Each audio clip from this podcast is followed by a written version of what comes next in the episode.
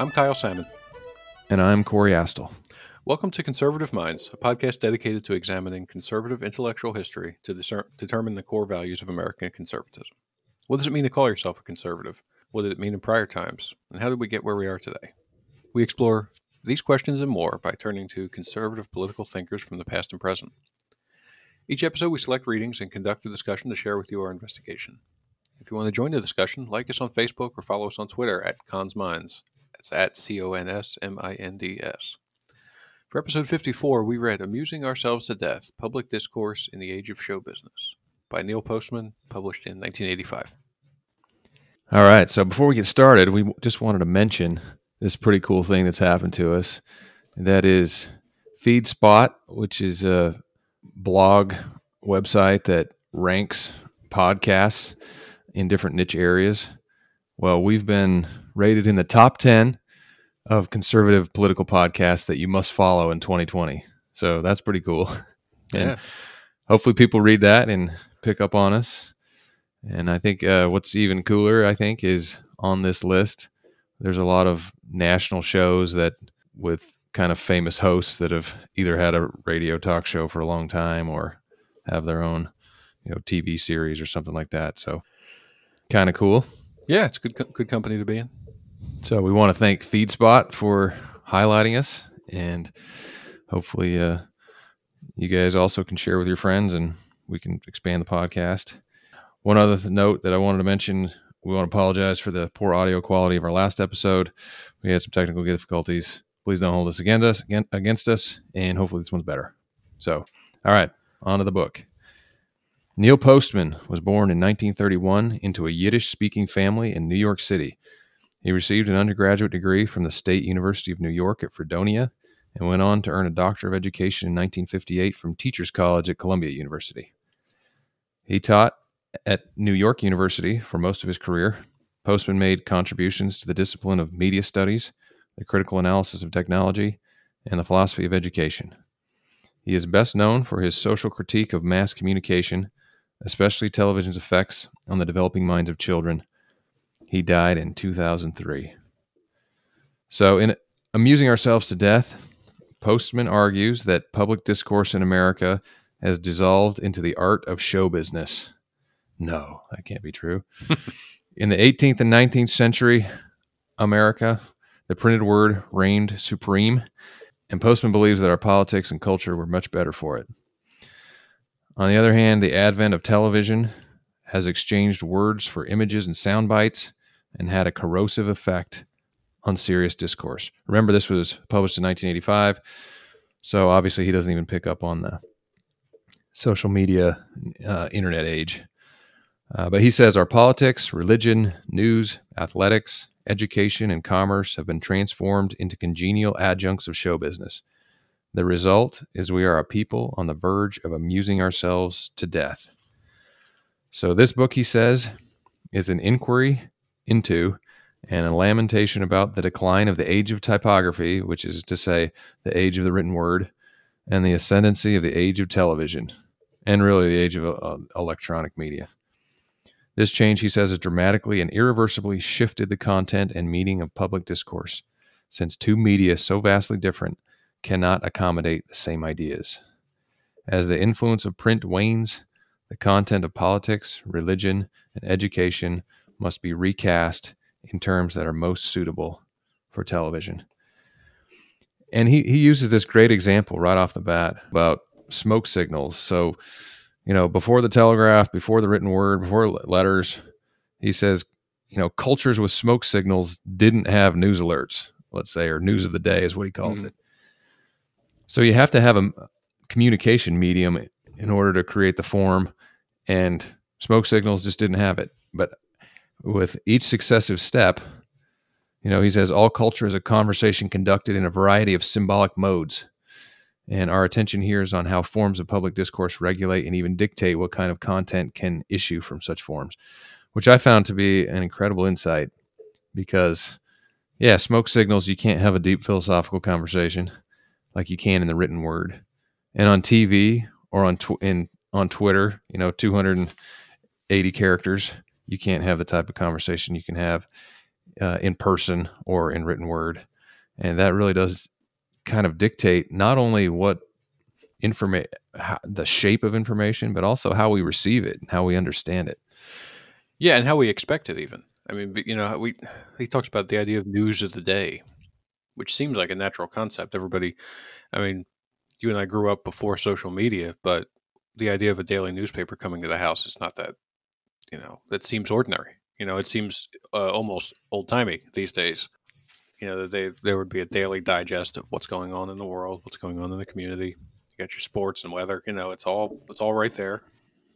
And that seems kind of normal, but when you even that is is uh, is something that's created by the medium itself. You know, by by the idea that when when newspapers got big, it's like, all right, we've got the ability to publish this thing once a day and get it to everybody's doorstep.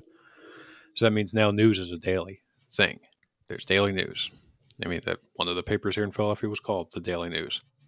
Is called. They, they're still around. So it's you know it's just this idea, and then of course television takes that into you know you've got your morning news, your nightly news, you know, you your your late night news.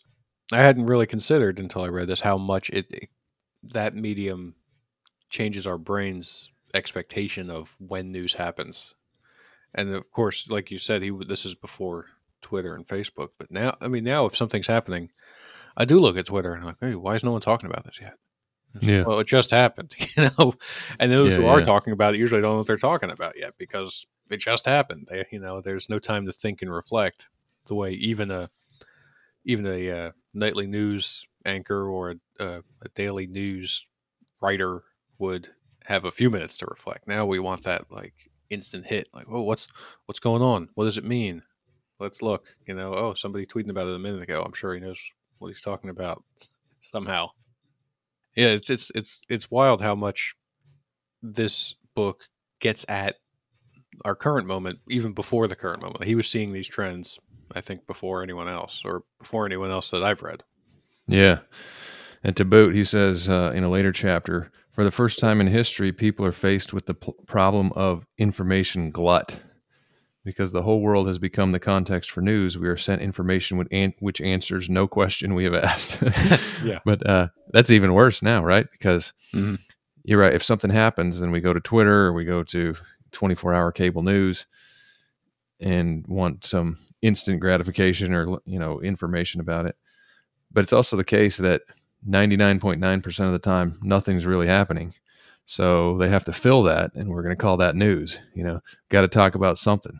You know we got to we got to focus and and navel gaze at something you know at all hours of the day. Hmm. and obviously you couldn't do that with with smoke signals. You can't even do that with with writing because well he'll argue and we'll talk about this in a minute but it you know there's more thought involved. But he says to to the point you made the medium is the metaphor.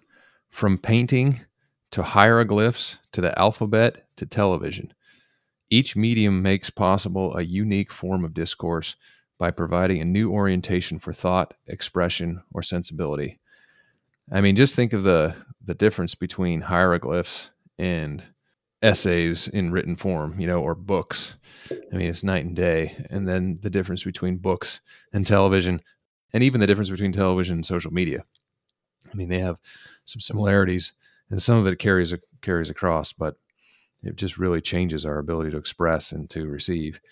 He says our media metaphors classify the world for us, sequence it, frame it, enlarge it, reduce it, color it, argue a case for what the world is like, and he thinks that writing makes it possible and convenient to subject thought to a continuous and concentrated scrutiny, while you know television does not. But to the, to this point about how metaphors classify the world and how how how media classifies the world for us, I mean, isn't that so true? Because I've really noticed this just with the the protests and riots. Because I'll use a to me what was one of the most profound examples of disconnect that I've ever seen in my life. But you had this CNN reporter who was who was trying to convince us how peaceful the, this particular protest was.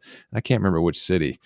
Might have been your Philly. I'm not sure, but Possible. trying to it was describing how peaceful it was, and right behind him was a burning building.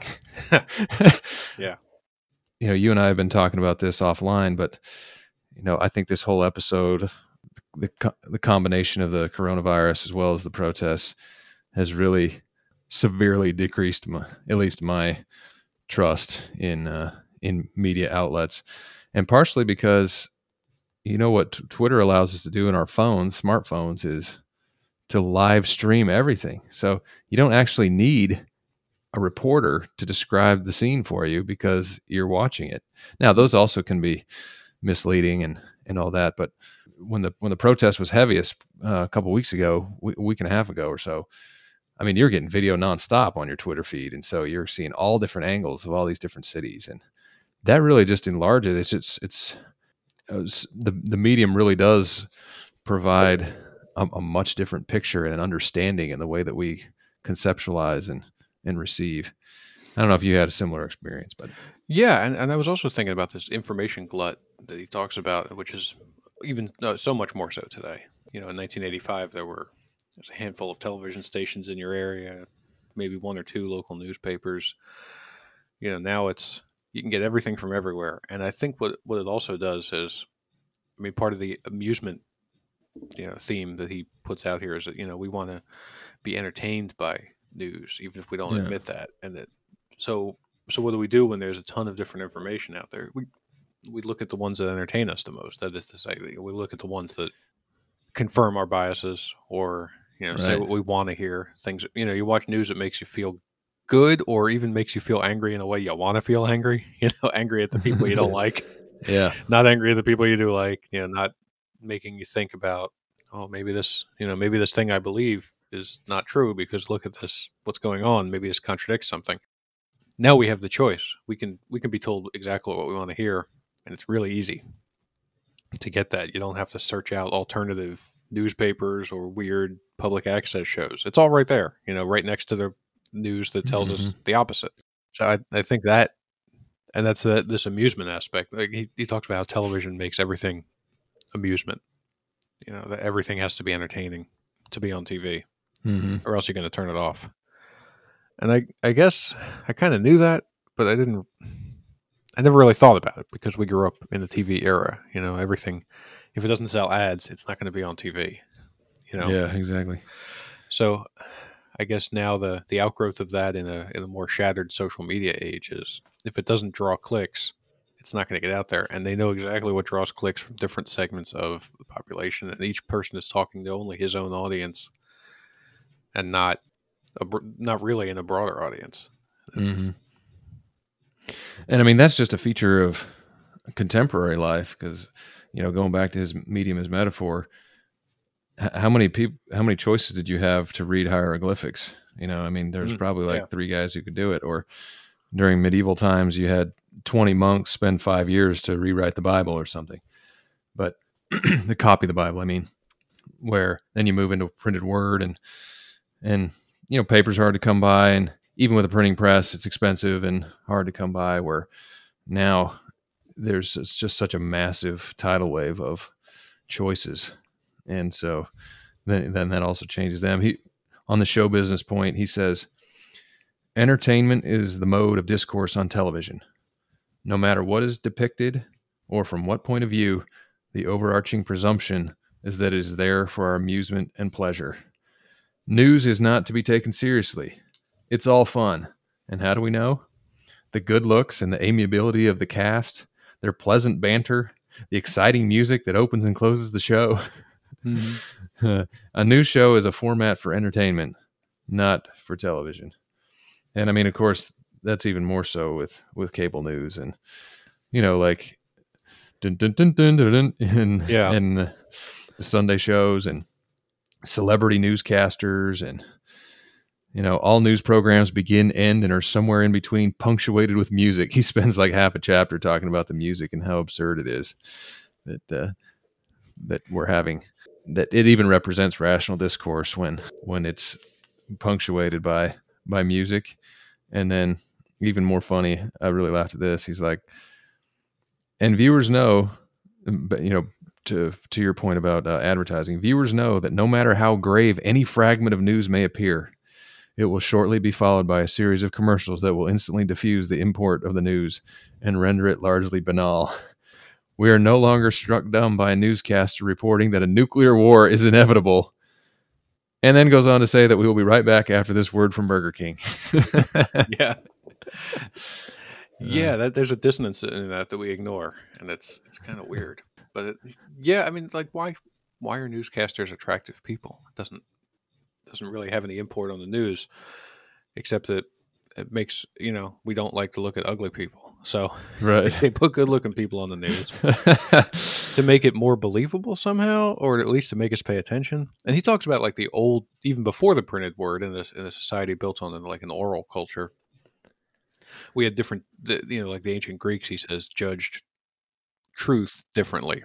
A lot of it was was wrapped up in rhetoric, and if a guy was a good rhetorician, gave a great speech, you know, and and, and really drove home his point, that people would find that more true, you know, if, the way it was being presented. And then, you know, after widespread literacy, we get into a situation like 19th century America where arguments are being made And I mean, there are there were still speeches, but they were speeches of a. Uh, he he says that it was sort of it's a written culture being spoken out loud. Like he talks about the Lincoln Douglas debates were not they weren't soundbite culture like today, and they weren't even really the same as the old rhetoric of pre-literate civilizations. They were this was a written culture spoken out loud sometimes, but usually people didn't hear those debates in person. Usually they read them in the newspaper or in uh, a pamphlet that was printed up by one, you know, campaign or issue group or whatever, you know, the equivalent was in those days.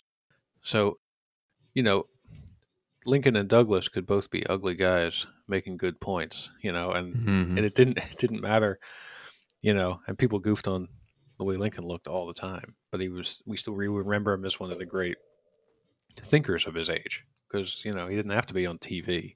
You know his stuff was going out in the papers, going out over the telegraph. You you could have the time to analyze the words without analyzing the way in which they were presented, and then television takes us back almost to a pre-literate level where we're we're we're getting a vibe off of it. We're getting Mhm. you know, and not you know on TV you can't look back and be like, wait, what didn't he say five paragraphs ago? I don't know if that makes sense with what's being said now. Because on TV it's it's it's gone. You know, I mean you can you can rewind these days with your DVRs, but no one does. You know, it's all about like, oh yeah, that was a good speech. That made it that made me feel good, you know, or or Yeah. boy, it made me feel angry, you know, or whatever. And it there's no there's not the introspection because it's I think Postman would say we're we're a post writing culture now. We're back to a an oral culture almost. Right. And so, what is? What is it? What's his broader argument here about why print is so much better? Well, he says that discourse in America was different under the printing press from what it is now because it was more coherent, more serious, and rational. While under television has become shriveled and absurd, he says there's a much stronger belief in the authenticity of written over spoken word. The written word endures, the spoken word disappears, and that is why writing is closer to the truth than speaking. And in a print culture, as you said, this the speaking and the oratory was much more ordered too. He says the process, the writing process encourages rationality, sequential, propositional character of the written word fosters analytic management of knowledge. He says to engage the written word means to follow a line of thought, which requires considerable powers of classifying, inference making, and reasoning. It means to uncover lies, confusions, and overgeneralizations, to detect abuses of logic and common sense. It also means to weigh ideas, to compare assertions, to connect one generalization to generalization to another. And I think we all know this when we're trying to describe something orally versus when we sit down and say, "All right, I'm going to write it out, write out the argument." And you know, you you publish in in uh, in in good magazines and everything. I mean, how much harder is it to sit down and write it out and and then you start to realize the holes in your in your own thinking or in your own Mhm. knowledge you know you start to realize well actually maybe i don't understand that quite as well as i thought or that seems so much simpler when i was just just yakking about it versus when i have to actually write it down in print Oh, for sure. I've, I've definitely scrapped pieces that I got halfway through researching and realized uh, I didn't make any sense. If I were on, if I were doing a, a hit on a radio or, or TV, I would never have got to that point. I would have just said my soundbite and moved on because there's no space for introspection. And it, Yeah. it's like you you and I both are lawyers, so we both learned the IRAC way of writing, which is an acronym for issue, rule, application, conclusion. Sometimes they say CIRAC, which you conclusion twice. Put the conclusion first, and I, I still write that way. But that's that's a that's a legacy of a written culture, and it's because lawyers submit arguments on brief. They Yeah. they write them up and send them into the court, and there are oral arguments. But when you're arguing it especially at the appellate level, what you're doing is is making a written argument, and that's what the court reads before you get in there. And it's that that is kind of a that's a vestige of that old way of arguing, and it you know contrast that with the sort of uh, trial lawyer we associate with uh, you know the lit, you know the kind of shady litigator who's like the uh, John Edwards we used to be, you know, where he's, he's Hmm. really he's making an emotional argument to the jury. Yeah. And, yeah. you know, and a lot of states juries can't even take notes, so there's no way to really get a handle on what he's saying. This is a pure rhetoric, a pure feeling kind of argument, and you hope there's facts in there, and you hope. But sometimes, you know, if you know if the other lawyer isn't good, you know, he doesn't really make his case well. That's that's the old way. We we we interpret that the same way the ancient Greeks looked at maybe Socrates and somebody arguing with him and said, "Oh, I don't, you know, that Socrates wasn't a great speaker. Maybe his, you know, maybe it, his argument is not right."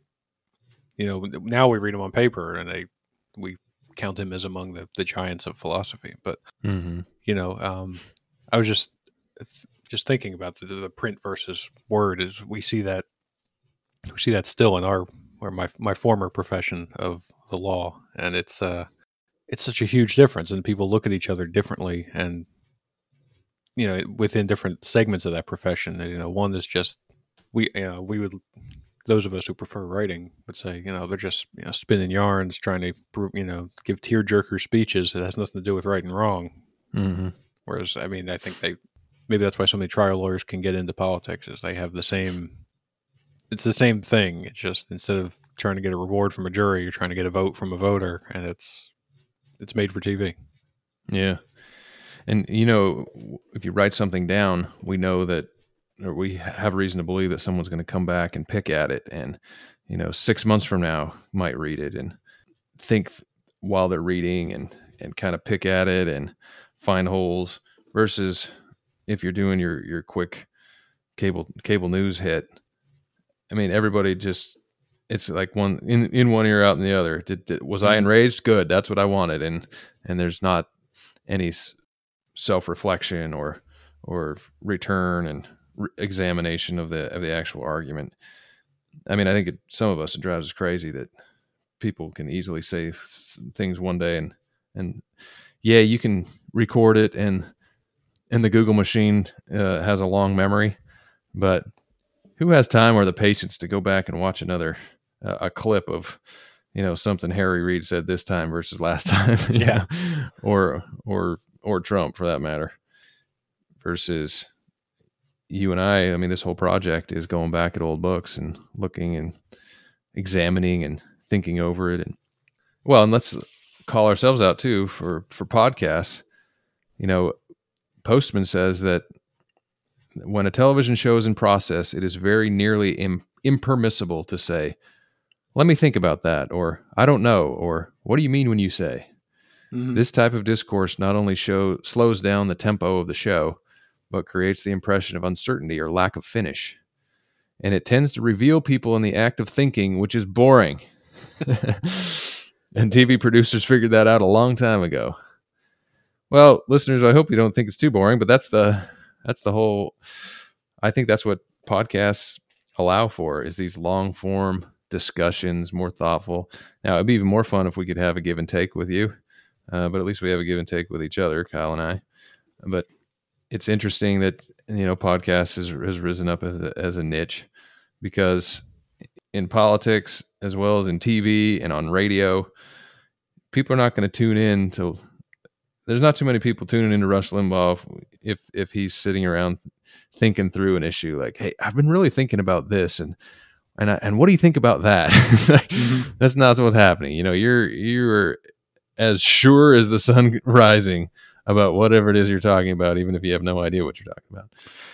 Yeah, people want certainty, and uh, yeah, it's it's it's true. If you, if you look at the process of writing something and working through an argument, it is not entertaining. You know, it's it's work. Yeah, no one no one would want to look at me going through drafts of articles. you know, printing them out and maybe crossing some stuff out. It's, this is, if it were a movie, that would be in a montage and it would be getting over, gotten over with quickly. Yeah, yeah. it's boring. It, nobody wants to see that. But uh, yelling sound bites past each other, that passes for entertainment. It, you know, it passes for news entertainment, and Yep. and that's not. I mean, cable news has a purpose. I think.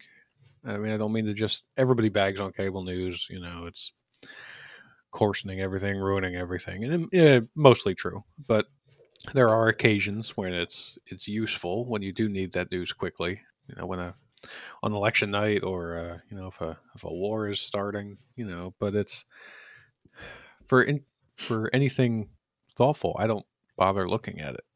You know, I, I I'd rather wait until the next day and see if anybody who I think is intelligent has written something. Yeah. And that still might be wrong. You know, I mean, I've written stuff that time is not borne out as true, but it was at least a little more than just whatever was on the top of my head, you know, that minute, which is what you get on TV and, and even more so on social media. I, I one thing I wanted to go back to in, in Postman's book is he makes this argument, and I, I've heard this mentioned a few times elsewhere recently, is um, the different kind of dystopias that were predicted in, by George Orwell and Aldous Huxley. And you know, Mhm. Orwell's 1984, which is the one we talk about more because it was it, it was the more popular book, and it's about Big Brother and about a state that controls everything. Big Brother censors everything, and you know squashes dissent, and they go they the the memory hole that expression I believe comes from 80, 1984, where you know the main character his job was to censor old news and make it conform with the current party's ideas. So he'd go back and you know make make fake history. That vision uh, Postman contrasts with Aldous Huxley's Brave New World, where there's no big brother oppressing us and telling us what to think. They're just uh, feeding us am- amusing junk and, and drugs and letting us just amuse ourselves and not be distracted by the equally terrible government that is running everything. But they're not running everything like in 1984 by throwing you in jail if you disagree. They're just like, yeah, give people enough nonsense, you know, the the equivalent, the you know 50s and 60s equivalent of uh, weed and video games, you know, the the universal basic income of its day, you know, in in, in Huxley's books, you know, just distract them with amusing crap, and uh, they won't get too riled up about anything we're doing because they're uh, amusing themselves, and you know, they're they're tuning out on their own. They're not Mhm. we don't have to censor them because they just we're just give them enough junk that they don't care you know just like like reality tv is now. Oh they're going to argue about real housewives of uh, new jersey or whatever? Fine. Okay. Let people argue about that instead of arguing about our government Mhm. and I, and he you know postman's point was that the, that huxley got that vision correct and orwell didn't and I, i've heard i've heard people talk about that increasingly in the social media age too uh, and those are both great books to read you know for often looking to what past writers thought the future would be like is uh is always a fascinating you know endeavor because some of them get it right and some of them get it wrong but it tells you a lot about their own time and their own personalities is what they think the world's coming to. And uh, you know huxley's brave new world is one that i think hits a lot of the the points that we're living through right now. And i can see why why postman he, he mentions it in, in the introduction and then i think again at the end of the book. And it's uh yeah this is this is the uh the dystopia that we're actually approaching not the not the big brother one we're more familiar with. Mm.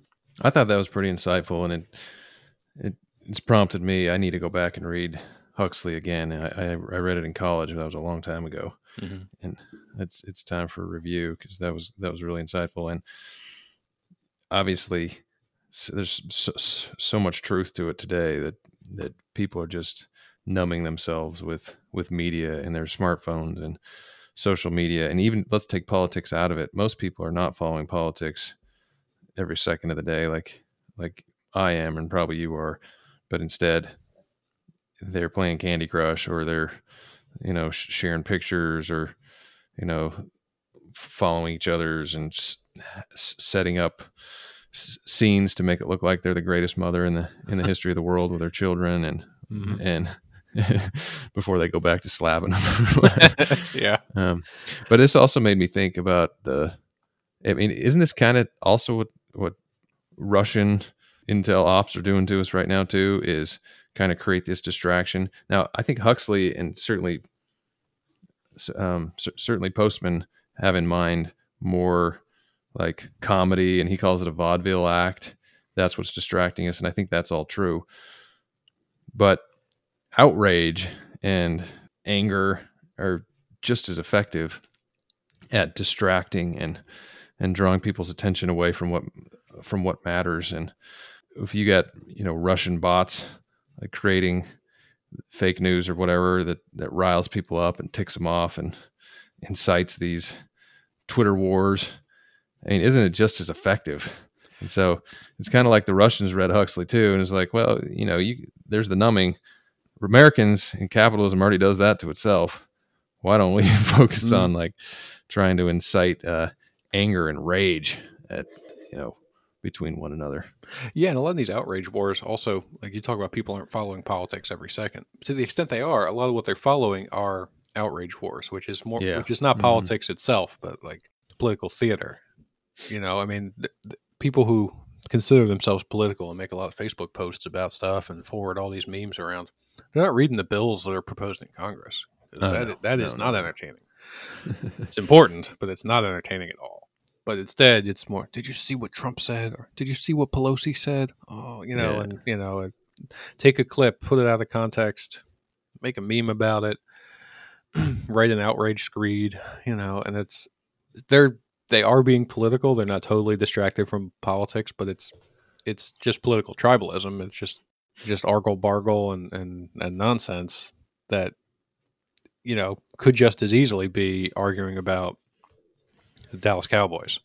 It's Yeah, just right it, it's just that you have a new villain instead. It doesn't matter, you know. It's the same way that you know, and it's it's just something to be angry about. And yeah, so we have we have politics talk, but it's it's no different than sports talk or entertainment talk. It's just yelling at each other over things. and it bugs me so bad that I I totally am susceptible to this too. I guess it's just the human monkey Mhm. brains or whatever. Oh yeah, I do it, I'll be just as outraged if I find an article about some liberal arts college off the beaten path that I've never heard of, where where where kids are, you know, uh, throttling conservatives or something like that. Uh, and and and I think that you know when you have hieroglyphs or um, smoke signals or even writing, it doesn't create the same availability bias as we have now. And what I mean by that is availability bias is sort of a psychological effect where even if something is actually pretty rare, if you're if you're seeing it, let's say on the news over and over again, then it feels like it's happening everywhere. Mhm. So a good example, the best example of this is uh, kidnappings. You know, the in America we're at a, a world time low in in kidnappings, and especially if it's not like a parent, you know, like a, a dad kidnapping his own child, then there's very very few that happen. You know, in a in a s- several year period. But because when it does happen, it's all over the news for weeks and weeks and weeks it just feels like it's happening all the time and we're under attack we're under siege and i think that there's real a- analogy to what's going on uh, with the current situation because cable news needs to f- fill every second of 24 hours per day they've got to they, they just have to keep playing over and over again the lot the plane that that disappeared in indonesia or whatever Mhm. and so it feels like planes are crash you know it just it it starts to sink in your mind that planes crash and planes are crashing you know Yeah. they're disappearing we can't go anywhere you know there's thousands well maybe not during coronavirus but in normal times there's thousands of international flights that are you know going across the Atlantic or the Pacific and Atlantic Ocean all the time uh, but one one incident happens and it now it feels like it's just totally dangerous Yeah, I mean, I, I, we don't have good brains for large numbers, and I, you know, I, I don't think because we never had to until pretty recently. You know, in, in ancient times, you lived in a tribe, or you know, and then later in like a small town, maybe or small. You know, you, you knew most of the people. You you could understand numbers of like a hundred, maybe even a thousand. But then it's the same thing with uh with budgetary stuff. Like this bill is going to cost a trillion Yeah. dollars. Billions, Well, trillions. Is that a lot? I don't know. I mean, it, it's so big. Like a billion and trillion sounds the same to a lot of people because they're both so huge, and you Yeah. know, it, it's hard to get a handle on it. I, I think of that example that you gave too uh, often about kidnappings, and and also in just in general, violent crime has been dropping pretty consistently since the '60s. There's been a couple of little minor upticks here and there, but the way people talk, you think it, you know the streets are as dangerous as ever they were, and Yeah. it's not. I mean, it's it. That's not to say that crime doesn't happen anymore. It certainly does, but it's we don't we don't have a good head for what you know per capita numbers mean and what you know undiluted numbers mean. The, the the straight numbers of things happening. We live in a huge country. You know, every crime is going to happen every year, but Yeah. getting a handle on how many there are and how many people are here and it, it's hard and uh, if you're just getting entertainment style news they're not going to get into that you know they're just gonna, they're going to give you that story oh this person is kidnapped you know and it's nationwide manhunt but they're not going to have somebody say well you know you shouldn't really worry about this because it's exceedingly rare and there's like a million things that are more likely to happen to you than this Yeah. because no one's entertained by that they're entertained by being scared Yeah, exactly. And so he says his main argument America is engaged in the world's most ambitious experiment to accommodate itself to the technological distractions made possible by the electric plug. And it's obviously so much more true now than it was in 1985. And he had a really good insight here. All that is required to make it stick is a population that devoutly believes in the inevitability of progress. This is something we've talked about many times on the podcast. Mm-hmm. In this sense, all Americans are Marxists, he says, for we believe history is moving f- us towards some preordained paradise that tech and, and that technology is the force behind that movement. And I think there's there is some second guessing on that at this point, but as far as like technology being an unallied good, alloyed good, you know, just uh, but we do have this belief that that we're moving towards closer and closer to utopia. You know that uh, that looting the target in in 30 years will be viewed as the same as Boston Tea Party. Um, Mm-hmm. you know, we'll see. We'll see. I mean, I think Yeah. that uh, that that hu- human progress is. I mean, we've seen how thin the veneer of civilization is just in the last few weeks, and how quickly things can get out of control. I mean, in Seattle, they have a an autonomous zone made up of you know hippies and Antifa, so things can change on a on a dime. And when it comes to technology, I mean, it's created so many cool stuff, but it's also this stuff is also harming us in many many ways. Yeah, I think that also kind of gets back to the idea of having a hard time with numbers. Is you know people see that the civil rights marches of the '60s did achieve a result, you know, and laws changed and people's behavior changed to some extent, and you know things did get better. But then they think every march is going to do that, you know, and they think every protest is going to do that, and it's going to change things in the way that they want. And yeah, I think that's that. It is essentially the Marxist utopian idea that you know I mean, the whole idea of progressivism is that there's a point and we're approaching it like a graph you know and we're getting closer and you know. I mean of course we've discussed that before. Like you said the problem is you don't know the point is whatever i want right now yeah, you know and then the, the next generation's progressives will say that wasn't the point we're approaching. It's a different one.